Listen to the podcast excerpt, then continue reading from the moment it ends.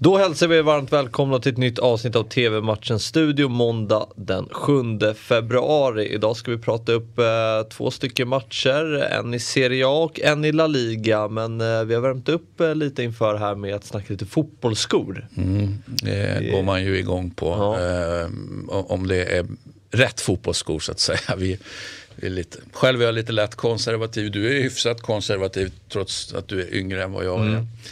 Eh, men visst är det underbart med, med både fotbollsskor och tennisskor som jag säger då.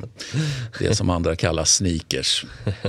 Och eh, ett, ett märke som vi bollade upp och diskuterade var ju Diadora.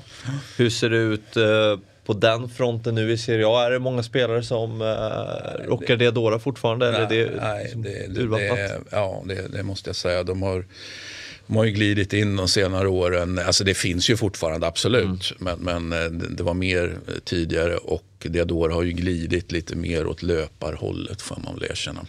Trist. Ja, det är lite tråkigt. Alltså. Just vad gäller skor som man ska utöva idrott i. Sen har de ju såklart tennisskor och sånt som man kan knata omkring i. Mm. Idag ska vi prata Salernitana mot Spezia, hemmalaget som har ju gått extremt tungt den här säsongen. Eh, nykomlingen ligger sist i Serie A, endast 10 poäng.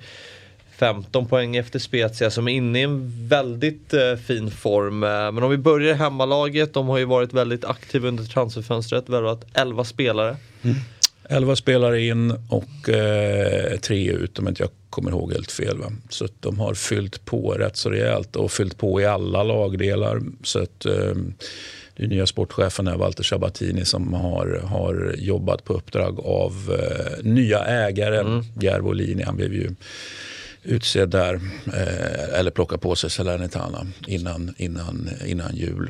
Och så fick Sabatini göra en januari Mercato till. Det hade man kanske inte trott för den karriären trodde i alla fall jag var slut. Och det här är väl beviset. En sån välrenommerad, i alla fall rent historisk sportchef som då kliver in i den, den liksom i särklass tabelljumbo. Du hör ju själv att det är något som inte lirar egentligen. Nej. Men det är häftigt Kittlande utmaning kanske? Ja, det är klart att det är det. Det är klart att det är det. Men det ska bli väldigt häftigt. Alltså, jag kommer sitta klistrad såklart. Jag brukar försöka titta Ja, jag brukar försöka titta alla italienska matcher såklart, men jag tittar eh, mycket Spezia. Och de har ju följt eh, senaste åren lite extra noga. Så att, eh, det ska bli väldigt häftigt att se då. Framförallt hur mycket han byter då. Eller hur mycket tränaren byter i, i Salernitana. Thiago Motta, boss över Spezia. Ja, eh, Thiago Motta är, fortsatt spännande som tränare och vi har ju pratat tidigare om att det såg lite svårbegripligt, ja. eller jag hade lite svårt att förstå vad det var han var ute efter initialt på säsongen. Men sakta men säkert så har det här liksom gått åt rätt håll och, och fastnat vi har pratat om tidigare att han det finns ju en del positioner i laget som, som man egentligen inte har, har spelare för. Vi har pratat centerrollen tidigare, vi har pratat eh, playmaker-funktionen. Eh, men på något vänster så funkar det, i alla fall just nu.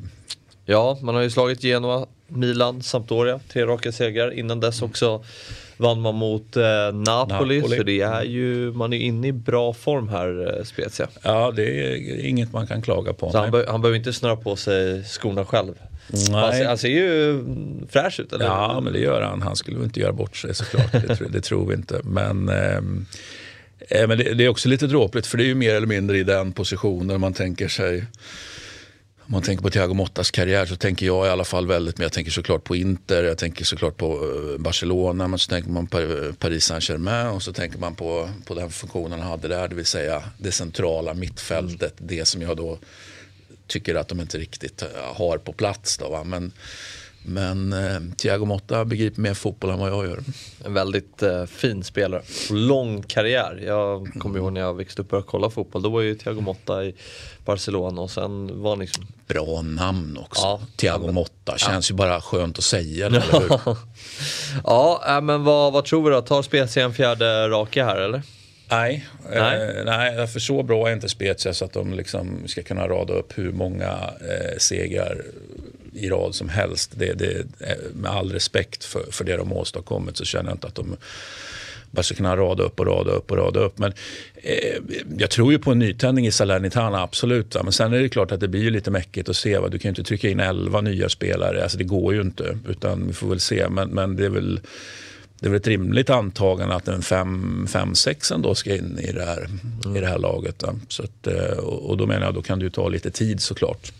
Men det är ju inte vilka spelare som helst. Vi har ju en eh, ja, som Salernitana såklart hoppas på. Eh, Verdi, om, om man kan få honom på nytt född och kanske tillbaka, inte då i den här hyfsat eländiga Torino-formen. Men om du kan få tillbaka Verdi i, i den här superformen han hade i Bologna till exempel. Då, då skulle ju rent teoretiskt Verdi kunna liksom skjuta Salernitana, spela Salernitana kvar. Mm. Trots det här helt vansinniga avståndet. Ja, för, ja. för, den kvaliteten finns i Verdi, där inne någonstans. Precis, och för man har gjort minst antal mål i serien och man har släppt in flest. Så det är mycket som, som inte har funkat. behöver bli bättre för att man ska kunna ha chans mm. att um, klarar sig kvar. Mm. Sen måste jag också när man har ju en otroligt uh, vacker, eller kanske inte vacker är uh, rätt ord, men uh, nej, jag tittar inte på klubben nu, jag sitter ja. på hemmaarenan. Men klubb, klubbmärket går inte av för Acker heller? Nej, det köper jag. Spesa, ja. det känns väldigt amerikanskt. Det känns som att det där skulle kunna vara ett MLS-lag. Jag vet inte om jag har påpekat det tidigare. Det men... doftar ju, de hade ju ett nära samarbete med, med Inter ja, ett tag okay. och om, du, om du kommer ihåg ungefär i samma veva så hade Inter ett, ett, ett snarlikt märke ja, ja. som han jobbade med. Så att jag, jag skulle säga att det, jag tänker direkt på det, mm. det samarbetet. Men Stadio Areki, Areki. Areki. Har du varit där? Ja. Väldigt, en cool arena.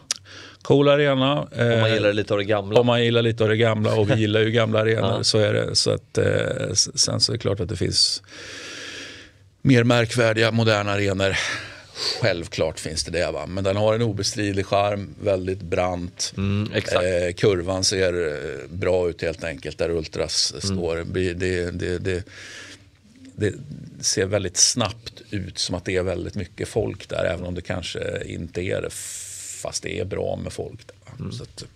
TV-matchstudio kommer lite med resetips här till mm. våra tittare. Ja, åk till Salerno. ja. Ät buffelmozzarella, titta på Salernitana och eh, en underbar eh, bukt där nere. Det är ju jättevackert. Magi. 20.45 startar den här matchen och eh, ni ser den på Simor live. Eh, nu till La Liga och mötet mellan Athletic Bilbao mot Espanyol. Eh, matchen startar 21.00 eh, och sänds på Simor Fotboll. Eh, det är ett Athletic i eh, fin form. Man har ju slagit ut både Barcelona och Real Madrid i kuppen och ehm, Ja, nu, man har ju lite känn på Europaplatserna och mm. fyra poäng upp till Villarreal på sjätteplatsen och sådär. Så. Mm. Och vi har ju väntat på det hela tiden att, att uh, Athletic Bilbao liksom ska, ska visa det som finns där någonstans. Men så har vi varit lite besvikna ändå att de inte har varit, det är inte så att de har varit katastrofala på något sätt men, men vi hade kanske väntat oss lite mer. Men nu som du säger senaste månaden, senaste en och en halv liksom, så känns det som att pusselbitarna sakta men säkert börjar sitta där så att pusslet, eh, jag säger inte att pusslet är, är färdigpusslat men det, det, börjar se bra ut. Ja. Bättre och, ut. Bättre ut. Och Espanyol har det ganska tufft, man har släppt in åtta mål på de tre senaste ligamatcherna och nu får man klara sig utan eh, Raul de Tomas mm. som är lagets bästa målskytt på 12 mål den här säsongen. Så favoritskapet ska väl ändå ligga på Athletic Bilbao här, ganska kraftigt. Ja, vi tror på hemmaseger helt enkelt. Mm. Eh, 21.00 som sagt och ni ser den på Simor Fotboll. Eh, det var allt för idag men TV-matchens studio är givetvis tillbaka imorgon igen. Vi ses då, hej!